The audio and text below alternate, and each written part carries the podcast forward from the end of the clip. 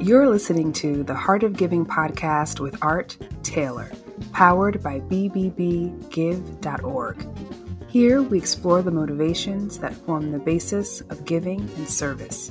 We inspire generosity and celebrate the transformative effects that giving and service have on the human spirit and on community. The conversations featured on the podcast also uncover giving strategies that educate and provide tools to help listeners make impactful gifts of both their time and money. We hope you enjoy this episode.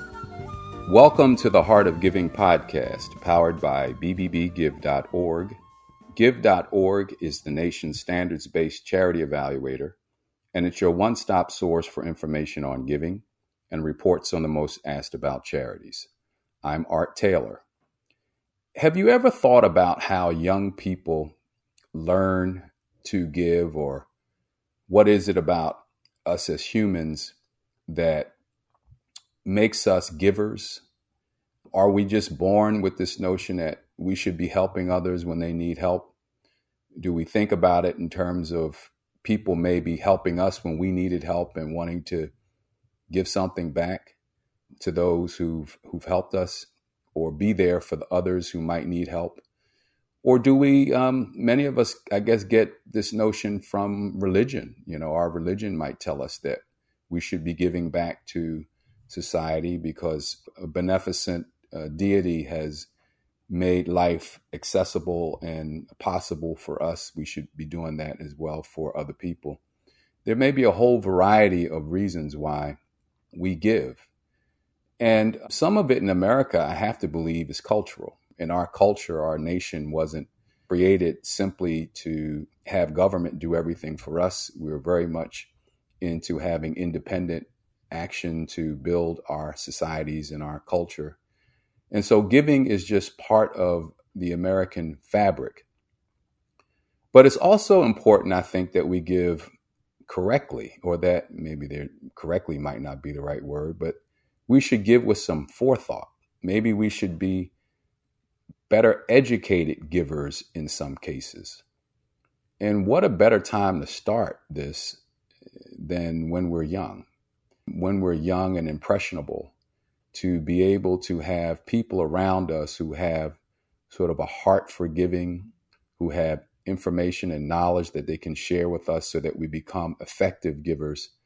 So, we're going to talk with two people today who are doing just that. They are working with the younger generations to help them appreciate the power that comes from giving, to help them see how they can change community by giving and see how they can even improve their own lives, really, by giving to others. And so today with me is Betsy Peterson and Olivia Henry Harris from the Council of Michigan Foundations who are going to talk with me about the work they're doing to educate younger people in particularly on the power of giving and how to do it well. Ladies, welcome to the Heart of Giving podcast. Thank you, Art. We're happy to be here. So, Betsy, let me start with you. You have a program that educates young people about giving and how to do it well. Tell me about that program and how did it get started? Yeah, Learning to Give is a resource that any adult may use if they're interested in helping young people learn to be generous and to use their voice and skills to make a difference in the world. Youth, young people do have a natural tendency toward giving. We see it when toddlers share their or, their Cheerios with us. We see it when they mimic us when we're sweeping. They want to help. They want to help mow the lawn with their toy lawnmowers. They have that natural spirit. There is also a formal knowledge about philanthropy and learning to give has resources that help adults teach those skills, the knowledge, and the behaviors that empower youth voice. And we start as simply as giving language definitions, talking about community and the ways we act in community through literature. Lots of great diverse books have great talking points about those kinds of skills and knowledge. Uh, but we have lots of resources so that parents, teachers, community members, youth group leaders can can lead youth and, and help them recognize that their voice matters. Great. And Olivia, you have a program that actually teaches young people to be grant makers. I would love to hear a bit about that and how it got going. Yeah. So, at the Council of Michigan Foundations, we're a membership association for philanthropic foundations. And so, one of those types of foundations are community foundations. And within those community foundations that cover every single county in the state of Michigan are also those youth advisory councils. And the whole purpose of those youth advisory councils, there's about 86 of them across the state. And the whole point of them is youth granting to youth. They are directing those funds in the endowment they have to projects, resources um, that they think are going to be impactful for youth. And as youth, making those decisions to where those funds will really go. Along with the grant making part, they're also participating in actual development and leadership development too, so that they can have a well rounded approach to how to do the grant making. Fantastic. I mean, these are two programs that I'm sure a lot of people, maybe outside of Michigan, don't know a whole lot about. Now, Betsy, you mentioned to me in, a, in our setup to the conversation today that your work also extends not only in Michigan, but around the country and maybe even around the world. How does that work? Well, we are internet based and free open source. It was important to us that all youth are exposed to the skills of philanthropy.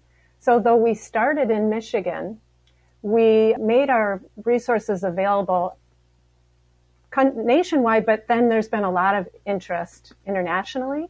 And so we've uh, just expanded and, and we have about a million users every year visiting our site and using the variety of resources. Wow. So, Olivia, when you go to reach out to young people, how do you what do you say to them to get them connected to this? Is it a hard sell to say to young people, "Hey, we're going to put some money in a pot and you have to decide where it goes"?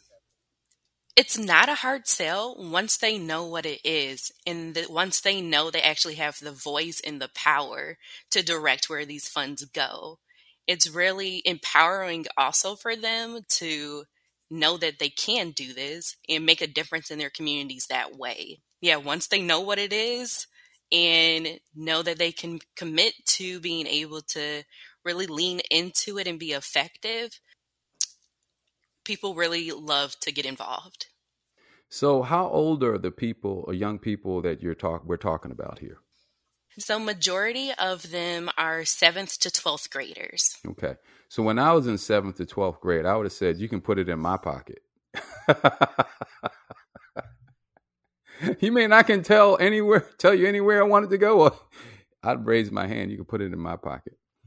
But uh, but actually, you know, I would I would imagine that when they get to really understanding the importance of what they're doing, they can see that there are things in life that are bigger than them and I just think that's so important. That message can't be emphasized enough that humans live in a global community, in that when some people are struggling, most of us are struggling. We're struggling too in different ways, in that we should be there for people.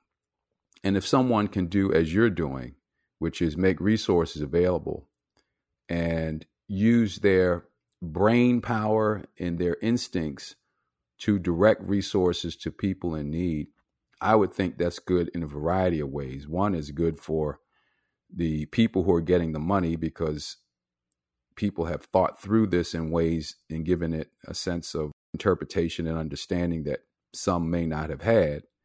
And more importantly, the young people too are understanding the power that they have when they can make these kinds of decisions to affect their communities. So I think that's terrific. Well, seventh grade is pretty young, but Betsy, you're dealing with parents who are older, but maybe their kids are even younger than seventh grade, I understand. Yeah, that's right.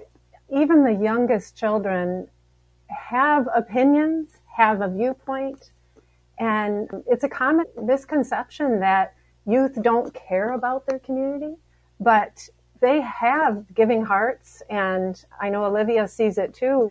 When they see that their voice matters, um, they really empower it.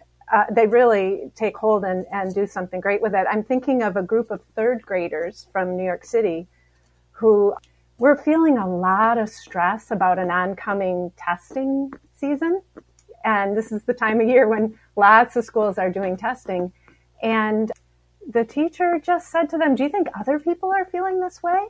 Well, they did a little bit of research. They found out lots of kids of different grade levels, different neighborhoods were all feeling this stress. So they did a little bit of research and on their own said we should be doing yoga, we should be meditating. And they learned about the impact of squeezing a stress ball to relieve tension. So as a service to other kids in their community. They made stress balls, taught yoga and meditation, and were eager to share that out. And then after testing season was over and they were reflecting, they said, What are we going to do next? How wonderful is that? You know, so many lessons can come from giving. I know personally, I've learned so much about communities, about the challenges that people are dealing with and the importance of trying things, even though many times the things you're trying don't work. It's important to try. And I wonder how young people think about impact because we talk a lot about impact in the world. Everybody wants to make impact.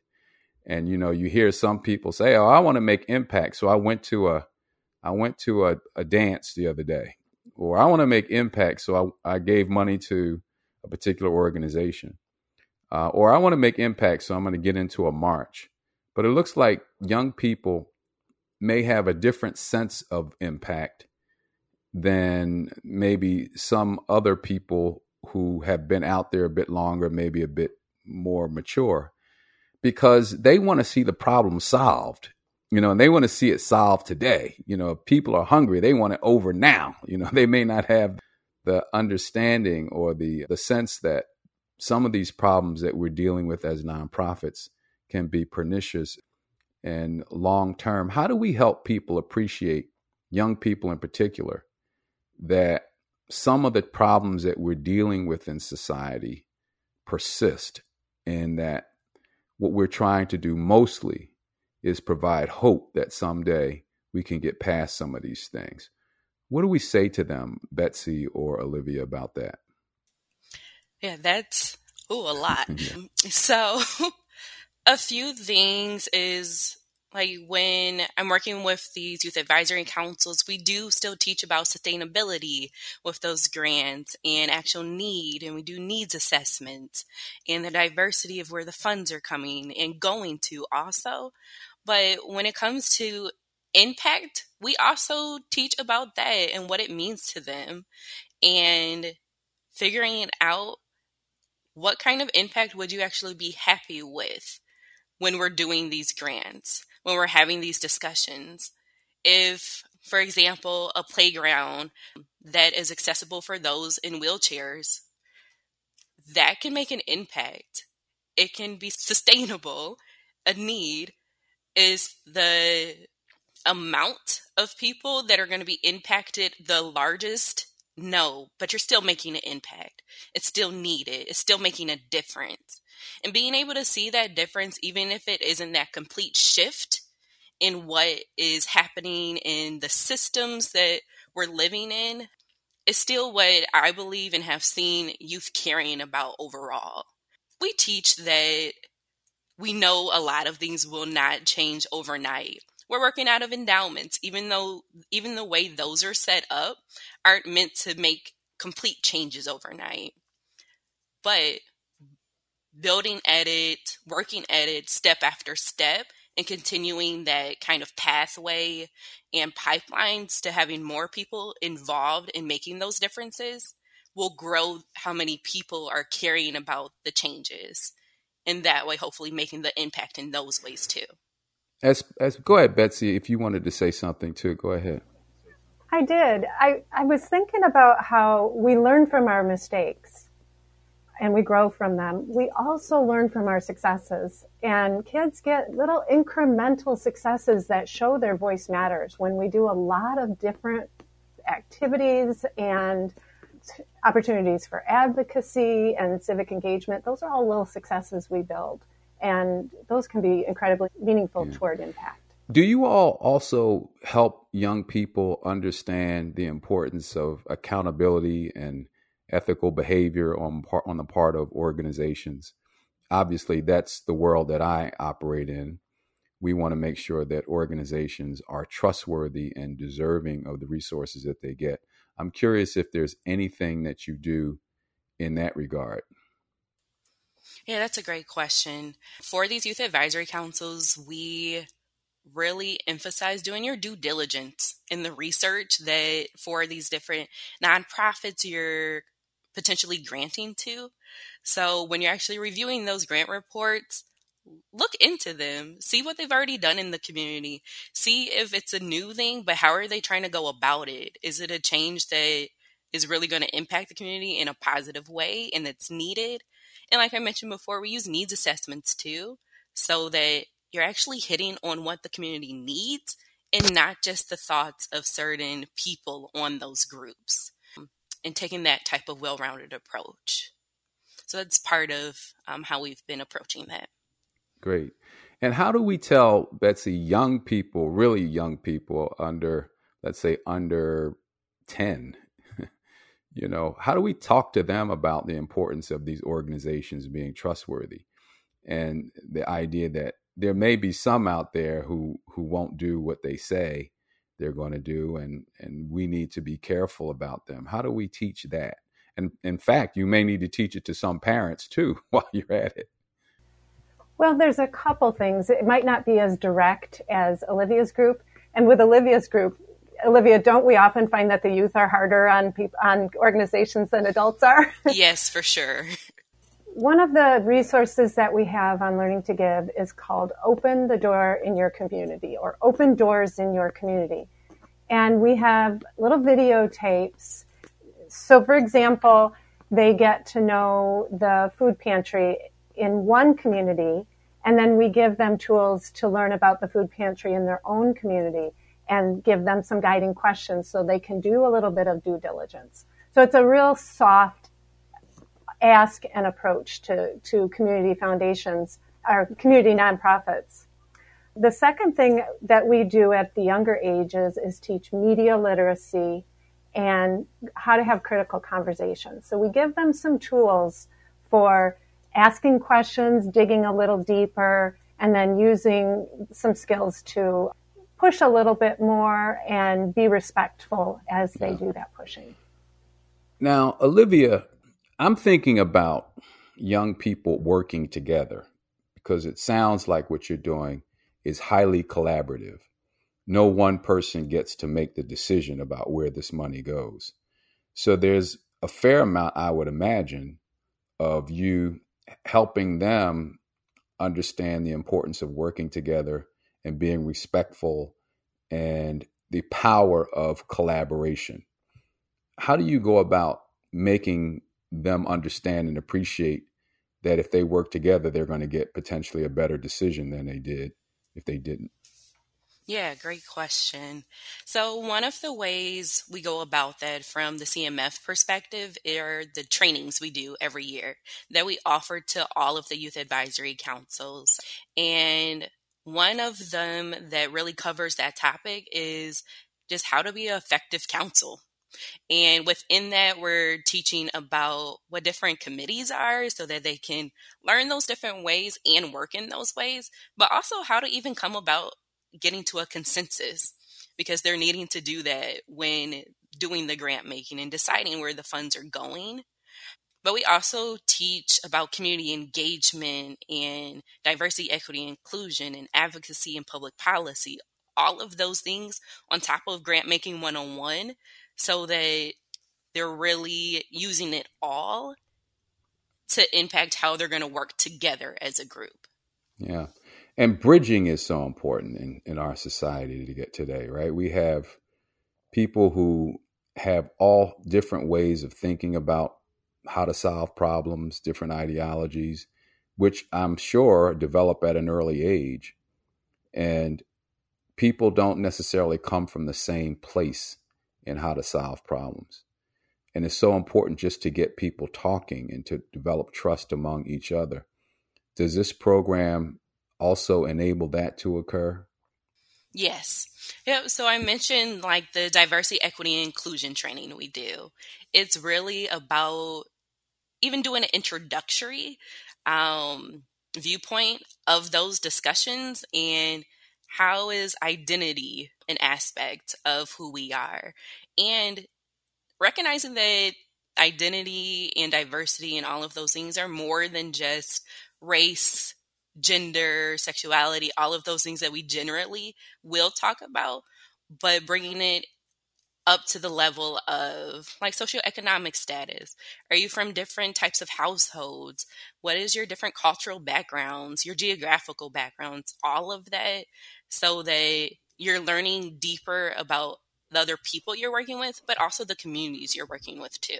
Mm-hmm. Yeah, I, I just can't impress on anyone enough that we're at a point in time in our culture where we have to get people talking to each other we can't really solve any problems if we don't talk to each other, even if we have very different points of view about how things should occur. You know, it's hard to make progress in a society if we have large numbers of people who don't want to talk to each other, or don't want to get to know each other, don't want to develop the trust where things can can occur. And in our culture today, with so many social media filters that we're put into our lives and we seem to get information that is fed to us because we seem to like it not because we need to hear it. And uh, these filter bubbles can keep people from each other. But i just know i have such a faith in young people that if we could just get them talking and addressing problems collaboratively there's so much more that we can expect out of society and it's good that you are getting to them young and when they're at an age where they're not corrupted by some of the ways that we as adults think you know? Uh, their minds are much more malleable to um, just seeing what's in front of them and not being fed things that that don't make a whole lot of sense to them. So i'm really happy that you're working with them at this age now betsy when you're talking to parents about your program, because this is an important area too, do you find that the parents are learning just as much sometimes as the kids are learning as you uh, share your information? I'm assuming that sometimes parents, I know nobody taught me how to give. I just had to develop it because I was in that profession. But I would think that most people don't really understand what good giving habits are. They give, and we've seen studies that point out that not very many people do much homework before they give. They sort of give because somebody asked, but they don't do a lot of homework about the organizations that they're giving to. So this may be some of the first information that people are actually getting, older people are actually getting about the importance of, you know, thinking through your gift before you make it. Yes, our, our resources on Learning to Give are very collaborative in that way. So, for example, we have an activity called the Blue Sky Activity where participants envision a future, look at what's going really well and what the gaps are. And this is such a great conversation tool for people of all ages. So, adults are sharing their perspective, youth are sharing their perspective, bringing what they know, bringing their interests and passions and we're all learning together at that time. We have some really wonderful resources about social emotional learning.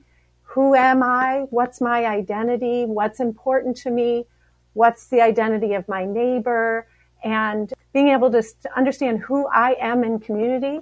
And while adults are doing that with children, I guarantee they are learning about their own identity and their own place in community too. We do these activities with adults and they say, I'm bringing this back to my own work now because it is such a learning experience when you're asking these questions about who am I in community and what's my role. And we have such different roles. So let me ask you this question Do young people seem to have causes that matter more to them than than others? What are you generally seeing? Where are they directing their time, energy, and attention? Yeah, and I'm going to let Olivia answer this because she has done some real research in this area. Okay. Thanks, Betsy. So, especially for that seventh and 12th grade area that I work with more so, and through those needs assessments, we're really seeing mental health is a big one. And they're recognizing that too and wanting to make even more of an impact and changes and combat stigma, all of that. Along with that is anti bullying, pressure just to succeed overall, drug and alcohol substance abuse and how to combat that, and along with just college readiness is and career readiness overall too would i would say would be the top ones that keep coming up interesting so areas like some of the things i think are important too i mean all of that which you said i, I certainly get how do they view things like the arts and you know other sort of cultural nonprofit organizations do they have any time or interest in those things at this point? Yes, for sure. Mm. And what I'm seeing for the most part is those topics in those issue areas that I just mentioned. Where can those be infused with those other areas? So, the arts, with just STEM things in general, so science and technology, engineering, math, all of that, um, along with actual just everyday work where can everything be infused in the intersections of all of that happen so that we're hitting what's it called two birds with one stone to be able to do it all? Have you seen young people evolve in their giving interest from let's say seventh grade to 12th grade? Or 12th graders looking at things differently maybe than seventh graders? Yes. Yeah, especially as they go through these programs, they really are able to get a better understanding of what they're learning. And so that way, that's impacting the way that they're giving, the way that they're approaching giving, the way they're approaching just community work in general, so that they can share that knowledge even more so with their peers and with how they go about just their future in general, too. This is awesome. I'm just I feel so great about this work because, again, our society is supported by many, many people who give hours, time, money to organizations and to causes that they believe in. And to learn that there are organizations out there helping to facilitate this at a very early age is very inspiring to me. Let me ask you both what have you learned from this process? Betsy, let me ask you to go first. What have you learned being director of this program for the time that you've been director? What have, what has stood out for you as something that's so critical about what you're doing? I've learned that all kids have a capacity for learning and a passion for it. And when they are introduced to it and given the opportunity, they are empowered at a higher level. Yeah. And that's that's probably the biggest takeaway I've had. Olivia?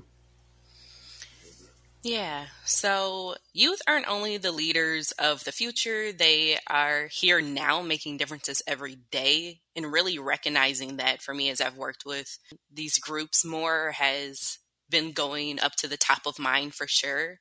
And if I or we, all of us, can bring more awareness to youth, their efforts, and provide more platforms for them, their voices, and to be heard in those positive interactions, I think all of that will help with the betterment of society and especially those like communities that have been underserved historically for sure. And that will bring us all to a better future as well. Youth tend to definitely have more openness when it comes to change, less stuck in their ways. They're more into digging into new and exciting ways to approach issues, have inherent kind of curiosity, and have a boldness in the way they approach work that I really admire and I still learn from every day. Well, listen, we're about at the end of our time together, and I want to just take a moment again to thank you both for what you're doing. It's really important work.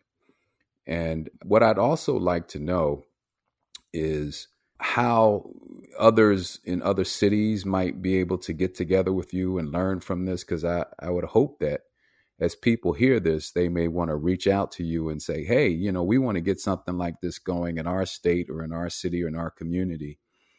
How do they find you? What, Betsy, what do we tell people to do to get in touch with you or your program?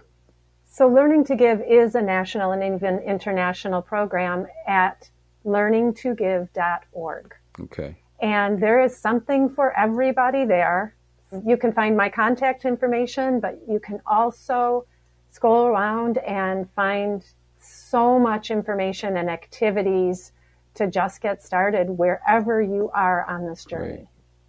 Olivia?